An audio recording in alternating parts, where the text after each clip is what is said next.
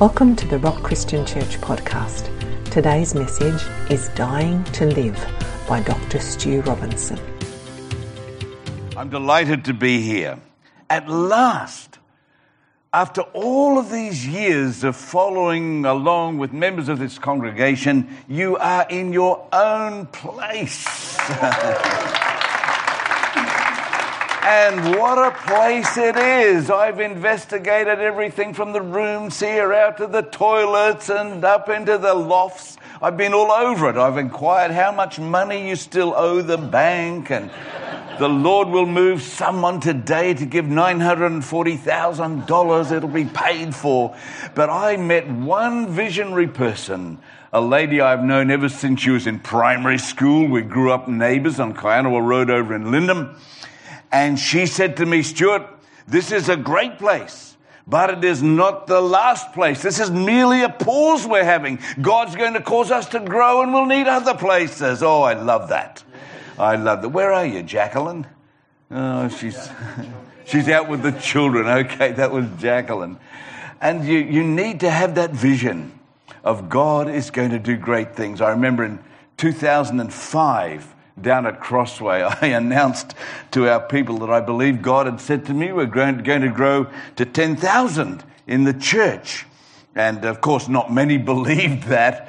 But last year in 2018, the administration there told me we've reached 10,000 at last. So it happens. It happens. We had to move five different times, and you've had to move many times in your history. Don't stand still. Keep moving with God. And it's so delightful to be here with you today in this lovely place. Uh, outside, somewhere there, where you'll see Margaret after this service. Yes, I brought along some books. Those of you who weren't here last year or didn't have a chance to buy last year or whatever, you'll see them today. I don't want to spend much time on them. I'm happy to sign them for you if you bring them to me after the service. One of the ministries in which I'm involved, I think I mentioned it briefly last year, is a, a, mission we've established called Shelter, Shelter Now International. It now has offices in about four or five countries. And we work in all the toughest places of, uh, shall I say, Central Asia. I don't want to be overly specific, but these are the places to which no tourist is ever going to go uh, unless they want a life of adventure or maybe come out carried in a box. It's in those sort of difficult countries where killing just goes on and on. And uh, we are there. And the thing that we need more than anything else are people who will join us in intercession for the spiritual warfare which rages over these territories. And it is severe. And I often wonder how some of our staff can avoid coming out without having PTSD, the post traumatic stress syndromes. Because when you're ministering to people, there's a young girl and uh, she's got no hair because a few years ago, in front of her, all of her friends and relatives were killed. And with that, the shock was so great that all her hair fell out. She's never spoken a word since. And a year ago, we prayed for her. Nothing has changed. Or what do you say to a young man who says, Well, you can now go back to your village. It's, it's been cleared. There's no more fighting. The bad guys have all gone. And he said, Why would I go back there? On the last day I was there, 47 of my relatives were killed in front of me, and I'm the only one still alive. What do you say to someone like that? Or what do we do with all of the children that have been born to sex slaves? and nobody wants them. They cannot go back to any community. They are just out there, and there are hundreds and hundreds of these sort of children. How do you minister in that situation? On and on I could go, but I just drop these things on you because the thing we need more than anything else is deliberate intercession. And I have a goal of reaching 300 intercessors raised up from Australia this year. It can be done. And if you want to be a part of it, go and see Margaret at the book counter out there. She's just got a blank sheet of paper. Put your name and your email address on that sheet of paper.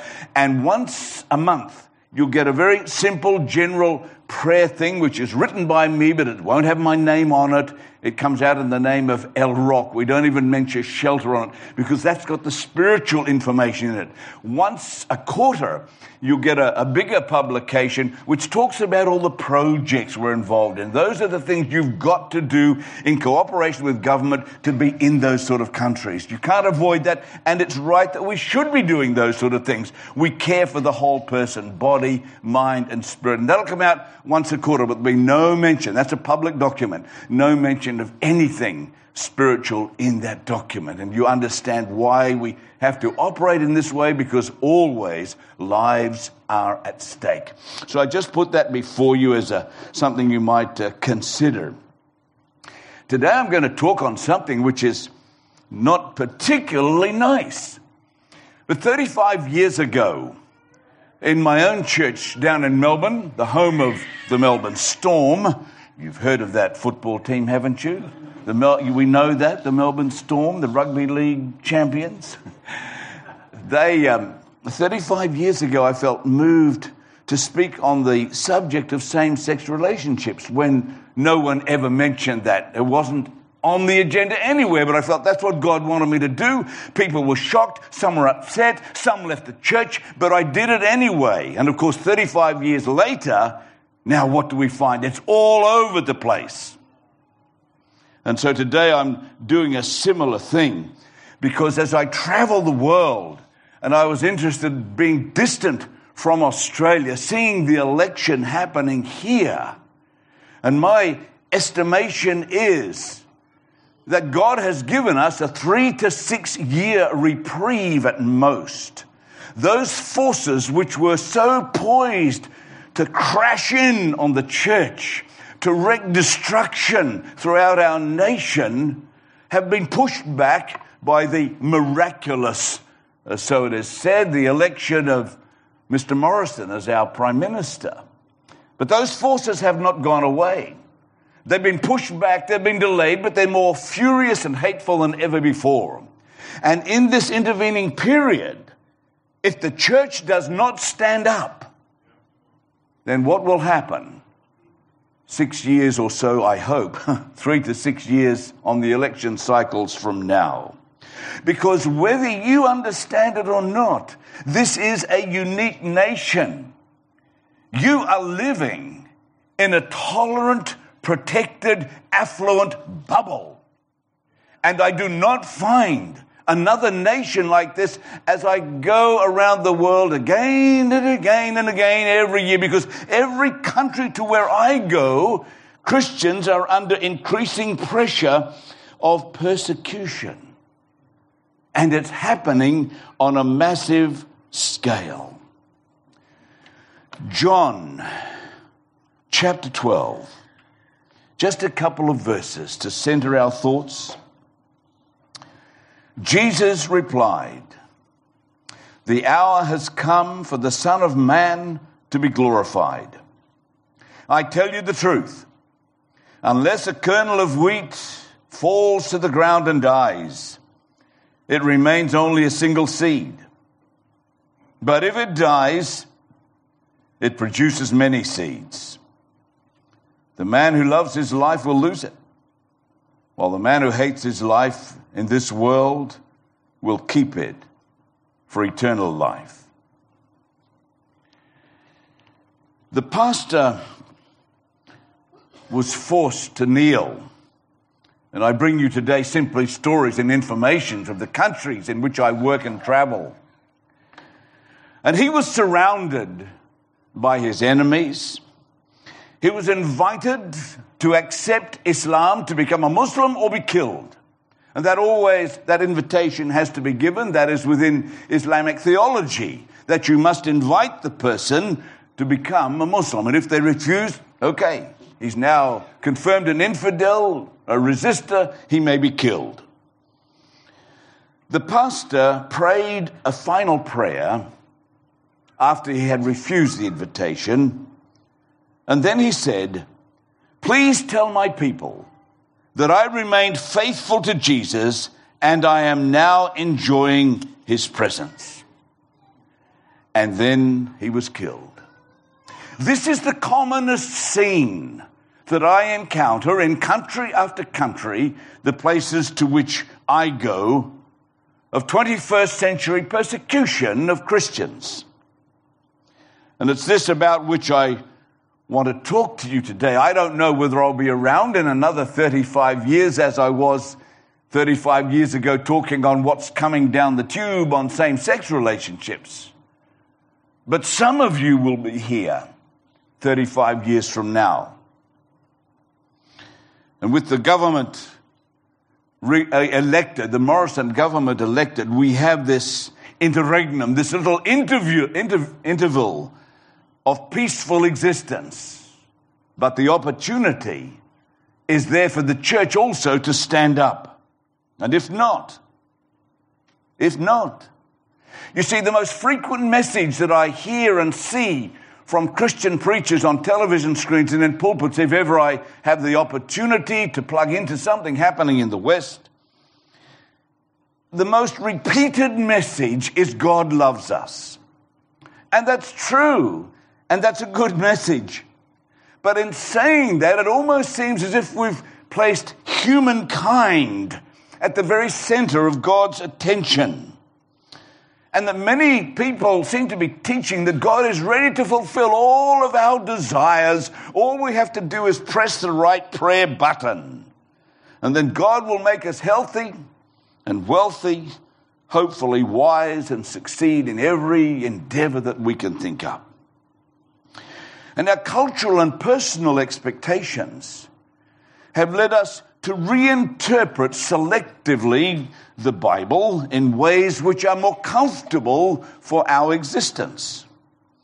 But regardless of what we might think about God's love, which Jesus defines as obedience, that's the measure of our love, what is undeniable is that more than the subject of the love of God.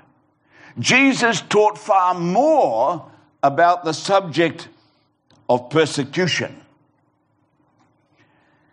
And because of the negative feelings which might arise within us, at the very mention of the word persecution, we tend to overlook or suppress that.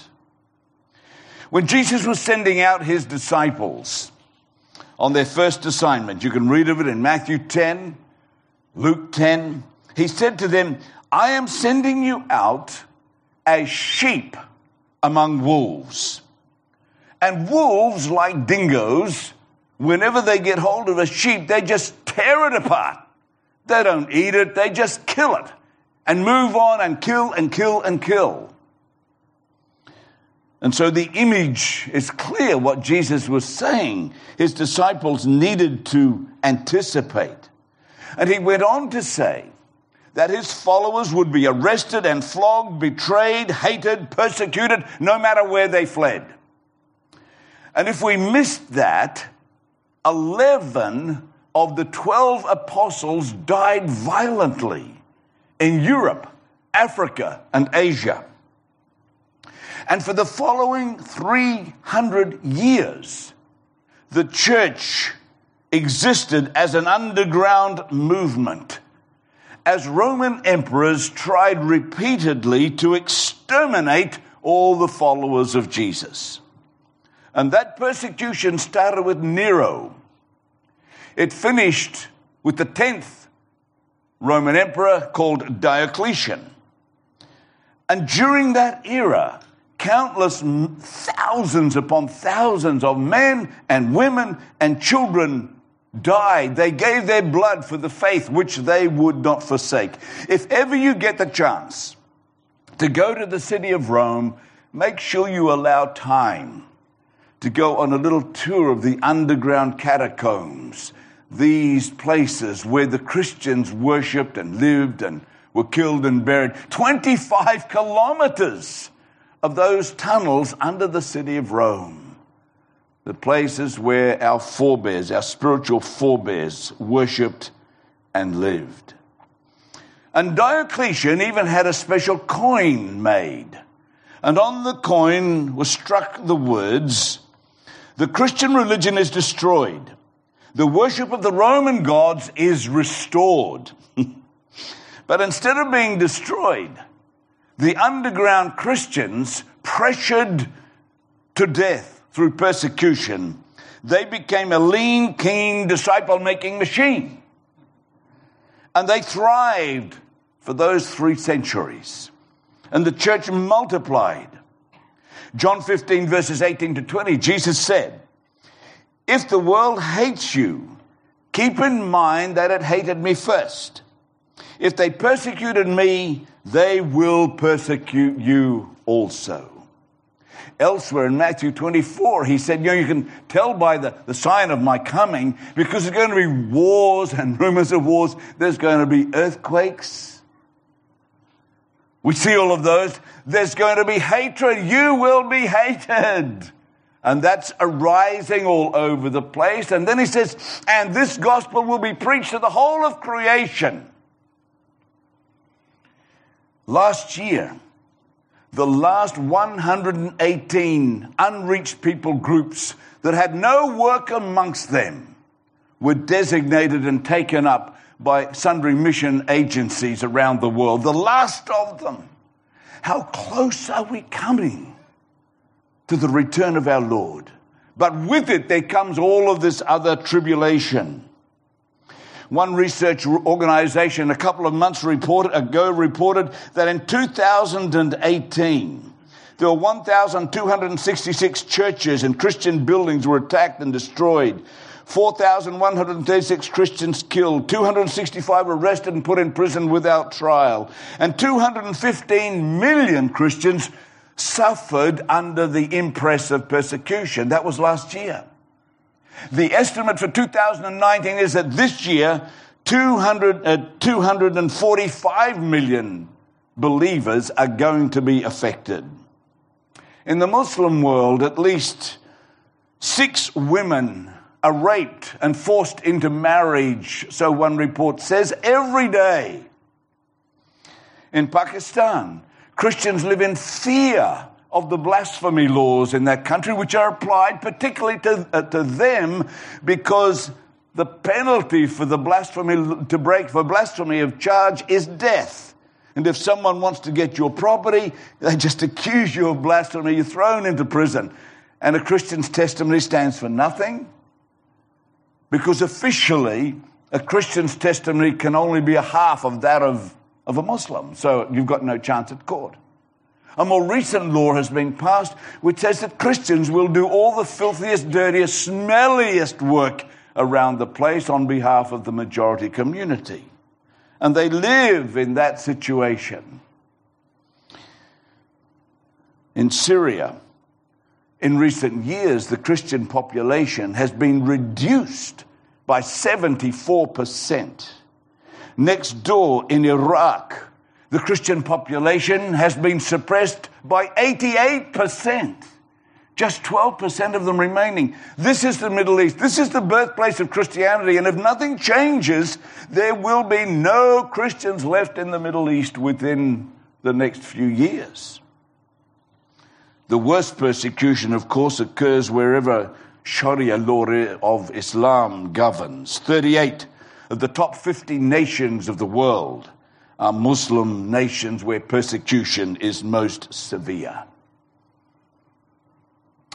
A couple of weeks ago, in the city of Arbinda, in northern Burkina Faso, that's central West Africa, 82 pastors, 151 households, 1,145 Christians were told to get out of town or you'll be killed within three days. That was the challenge the Islamists brought them. Many of them fled. Not all of them made it. I think about 116 were killed. But in that city now, there's not a single Christian. And not just in that city. In the city of Dablo, Silgadji, these are Burkina Faso cities. These are ghost towns now, as far as Christianity is concerned. The Christians have all been driven out. In Mali, next door, things are not much better. We saw that dreadful event over in Christchurch a few months ago where that crazy guy killed Muslims in their mosques. A dreadful and rightfully condemned event. But I don't know what it was like up here, but down in my city, every day for a week, virtually the first 10 pages of our major daily newspapers had nothing other than that event. And yet, a couple of months before that, when 300 Christians were killed in Nigeria, it didn't even make page 92 a single paragraph in our press. And the Nigerian Christian leaders say in recent years about 6,000 believers have been killed in their country, but it never gets reported here. And one wonders why this is so. Back in about November of last year, a report was commissioned by the UK government. And the preliminary report has just come out in June, and in a couple of months, the final report will come out. But what it says in the government report is that there is now no doubt about it that around the world, Christians are now the most persecuted people. And in some countries, it has reached genocide level. But the question in the report says, why has nobody mentioned this in all of this time? And the answer was given. We are silenced by political correctness. And so we're all mute. One Christian in a country where persecution is common was asked this question When did persecution increase in your country? And this was his answer. When the church in the West became weak, stopped praying, and missions were no longer their priority, that's when the persecution picked up in our country. In other words, when we opted out of the spiritual warfare raging around the country and opted into our lovely, comfortable, pleasurable lifestyle, they took the hit. So, what's our response to this? Number one, we must expect it. Matthew 24, verses 9 to 13. Jesus said that the bad times will come, many will be killed. The apostle Peter was crucified upside down and he said this in 1 Peter chapter 4 verse 1 Since Christ suffered in the body arm yourselves with the same attitude expect it. Number two, understand it can be for our own good. Jesus said, Matthew chapter 5, verses 11 and 12, Blessed are you when you are persecuted, because great will be your reward. So I look forward to attending a prayer meeting where we're rejoicing because we're being persecuted. Have you ever been in a meeting like that? Well, you may be in the future. The apostle James was killed by the sword, and he said in James chapter 1, verses 2 to 4, Consider it pure joy when you face trials of many kinds, because you know that the testing of your faith produces perseverance. Perseverance must finish its work so that you may be mature and complete and not lacking in anything. This is good for our spiritual development, friends. But I've yet to hear some of the most popular preachers on our mass media give messages along these lines. So we, it can be for our own good. Number three, determine in advance, determine to forgive. A country which is more dangerous for Christians than Saudi Arabia is the little country just over the waterway from Saudi Arabia called Eritrea. It is the North Korea of Africa in terms of Christian persecution. And Elihu was imprisoned in a small, dark cell underground for three years. And then he was taken up into the sunlight, tied up, and bound with uh, metal rings on his ankles and his feet. And that part of the world is extremely, blazingly hot. And so for a month he was out in the open as the metal just burnt into his flesh. And then they took him to another cell, and for five months he was in this cell just 70 meters by 70 meters. Couldn't sit down, couldn't lie down, couldn't do anything. If he wanted to sleep, he'd still have to stand up for five months. That is very physically harmful. And he said this I could have freed myself at any time by denying Jesus, but I would not. I forgave my persecutors. And so I was free while still being incarcerated. Jesus said we're to forgive everyone. Luke chapter 11, verse 4. Everyone that sins against us, and that will include persecutors. And it does have a remarkable effect. Other people watch and see it. The next king of Saudi Arabia is the current prince, Mohammed bin Salman. And he's reported as saying that when Muslim extremists kill Christians, we note the Christians forgive them. And the Muslims are drawn toward this love and forgiveness, and they're beginning to inquire about Jesus determined to forgive. Number four, be encouraged by the example of others. In Revelation chapter 7, verses 9 to 16, it speaks of the great tribulation. And a vast crowd gathers there before the throne of God. And these were those who were, had been overcome, but now they are the overcomers because they did not shrink from death, it says in Revelation 12, verse 11. And we are already living in the presence of some of these amazing super saints. Mehdi Dibaj was an Iranian Christian leader and he was sentenced to death because years before he had left Islam and finally the government caught up with him.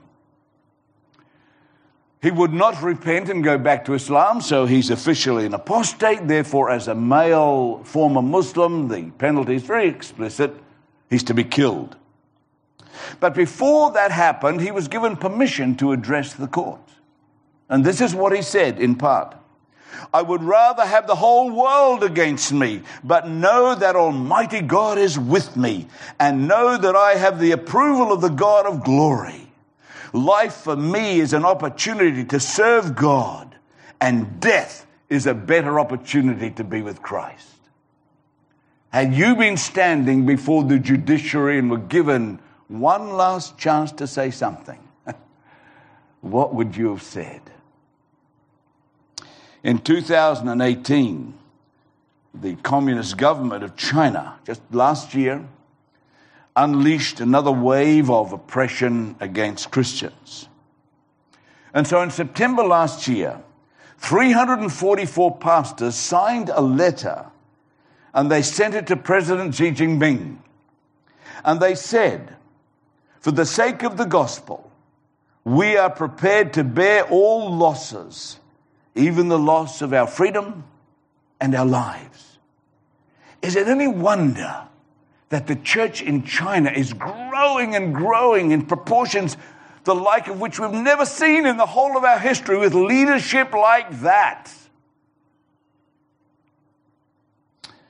In Central Asia, it's been a tough place for many years. But we can learn from our brothers and sisters there they have a, a wonderful saying in the face of persecution. They say this When you are persecuted, thank God that you have not been thrown into prison. And if you've been thrown into prison, well, thank God you have not been beaten. And if you've been beaten, thank God that you have not been killed.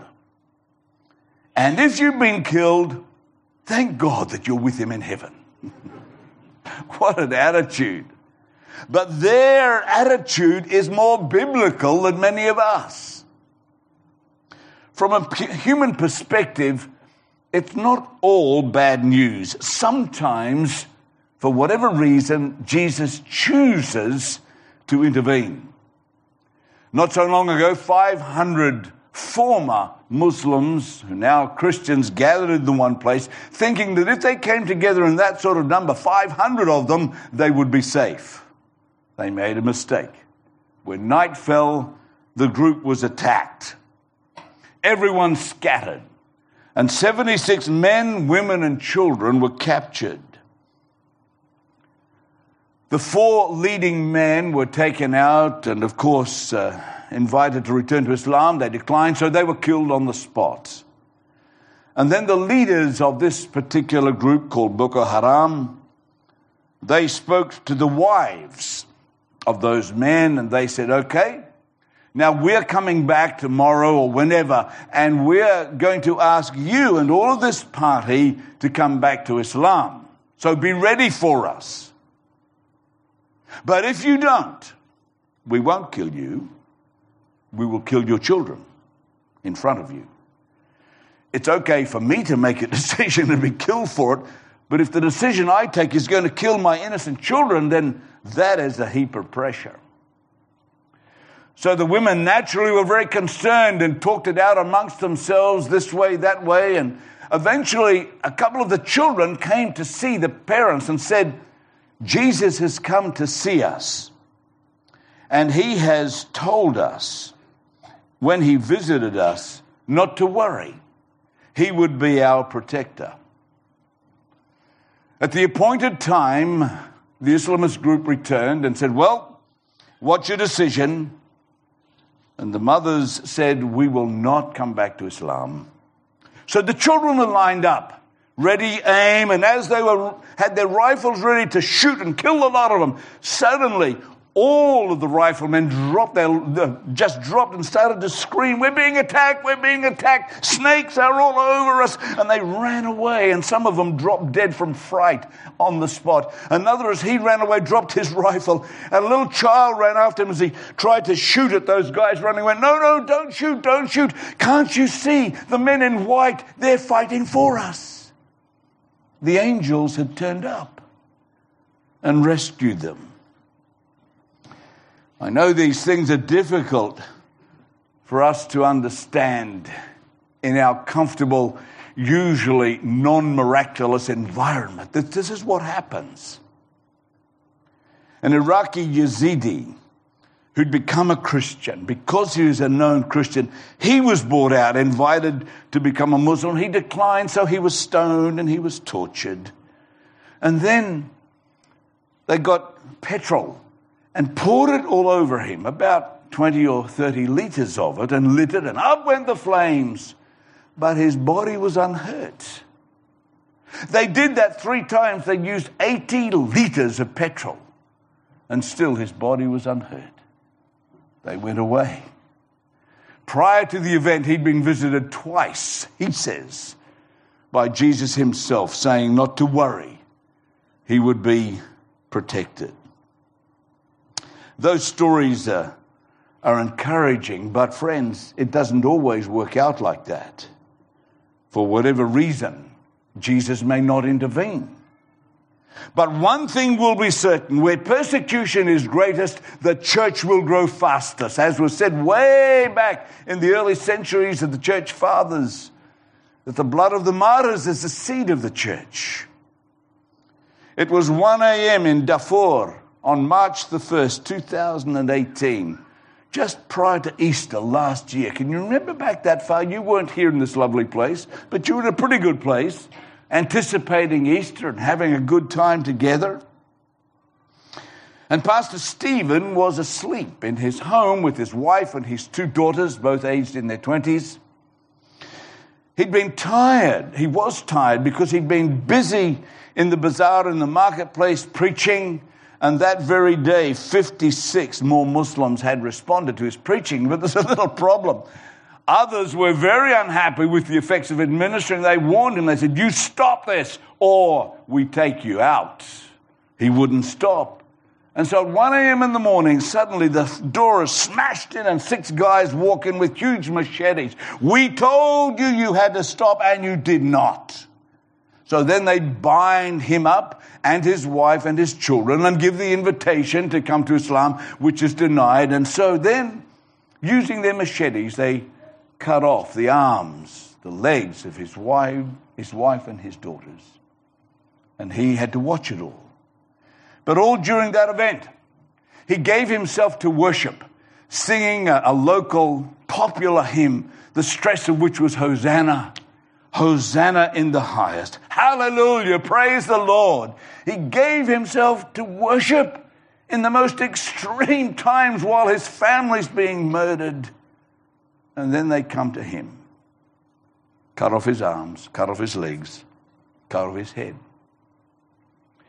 But that wasn't the end of it. Nearby, in a church building, 130 former Muslims were sheltering there for protection. So these guys went there, surrounded the place with others. They burned the whole thing to the ground, hoping to kill a lot of them. None of them were injured. That wasn't the end of it either. Because a few days later, there was the funeral of Pastor Stephen and his family. A pastor came from the next country and conducted that funeral and preached powerfully. And because of the life and the ministry and the witness of Pastor Stephen and his family, on that funeral time, 214 more people gave their lives to Jesus. And it kept up. And so, Good Friday last year, while you were having a great time out there in that place, and I wasn't here in Australia to join in your good time, but out there on that day, Good Friday, they baptized another 468 new believers. And the church membership in this very hostile zone increased to 1,368. Hey, wouldn't it be great, Pastor Sean, if that sort of persecution broke out here and the church exploded in growth? Who's the first volunteer? In Revelation chapter 17, verse 1, it says, The Lamb will overcome because he is Lord of lords and King of kings, and with him will be called all of his chosen and faithful followers. But to win that victory, that already cost Jesus his life. And he invites us to follow him with similar conditions attached to our lives. But look beyond these particular events. If we really believe that there is life after death, there is glory to be in heaven, we will welcome this. We won't shy from it or run away or hide or cry or blame God for bad times. We'll look through death beyond and understand that these things produce a much greater harvest. John chapter 12, verse 24. Unless a kernel of wheat falls into the ground and dies, it remains a single seed. But if it dies, it produces many seeds. In February 1979, Ayatollah Khomeini returned to Iran and ushered in the Islamic Revolution. At that time, there were just 500 Muslim background believers. Persecution broke out and continues savagely across Iran. But today, there are over 500,000 Muslim believer or Christians who were Muslims in Iran alone. And that sort of thing is happening in country after country. One of the countries to which I go and the world says there are no Christians there. They've all been killed. Well, in a sense, that's true. What they don't know is what's happening underground. And that is now estimated to be the country which has the second fastest growing church in the world. And I'm so glad that few people know about that, and mostly people don't know about it. That's the way it needs to be protected for a while yet. A few months ago, I was over in Ethiopia, and for 17 years, they endured a brutal brand of communism. Hundreds of thousands of people were killed and disappeared. But today, in the northern province of Ethiopia, there are eight to 900,000 former Muslims who are now followers of Jesus. And what's happened in Ethiopia is very similar to what happened in Australia at the same time. We had a prime minister called Malcolm Turnbull. The party, for whatever reason, was uncomfortable with him, so they shunted him out. And amazingly, this guy Morrison appears. And over there at about that time, they had a prime minister. They were unhappy with him, so the party shunted him out and brought in another guy. And his name, as uh, he's a, um, a former Muslim, and his name is uh, Ahmed last Christmas, on Christmas Day, he took on national radio and he spoke to the entire nation about the significance of Jesus coming to earth and the difference that that has made to his life. Can you imagine that? I mean, we rejoiced because Scott Morrison spoke at the opening of uh, Hillsong the other day. Great. But here's a guy speaking to a nation of 120 million, all of them listening to him as he testifies about Jesus. In 1953, there were 660,000 believers in China. In 2008, the government representative said, Well, we're not sure how many Christians there are now. We think it's about 130 million. And a recent Chinese demographer has calculated if the current rate of increase goes on, then by the year 2030, the Christians may number 240 million. And President Xi doesn't realize that the more he pressures and persecutes, the faster they're going to grow. The power of the communist government of China is great. The oppression of Islamic governments is great. Also, great and powerful is the seductive persuasion of capitalism and wealth. But greater than all of these combined is the power of Jesus. Every year I'm over in West Africa, in a country there which Islam has increased by 100% in the last 10 years.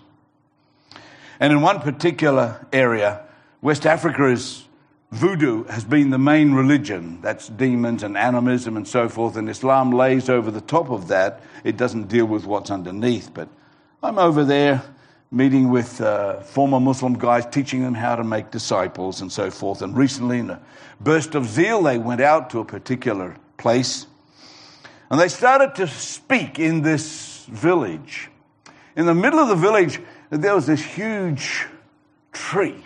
they called it their idol tree because their main demon and his acolytes lived there with him. And as the Christians were preaching, the tree became very disturbed.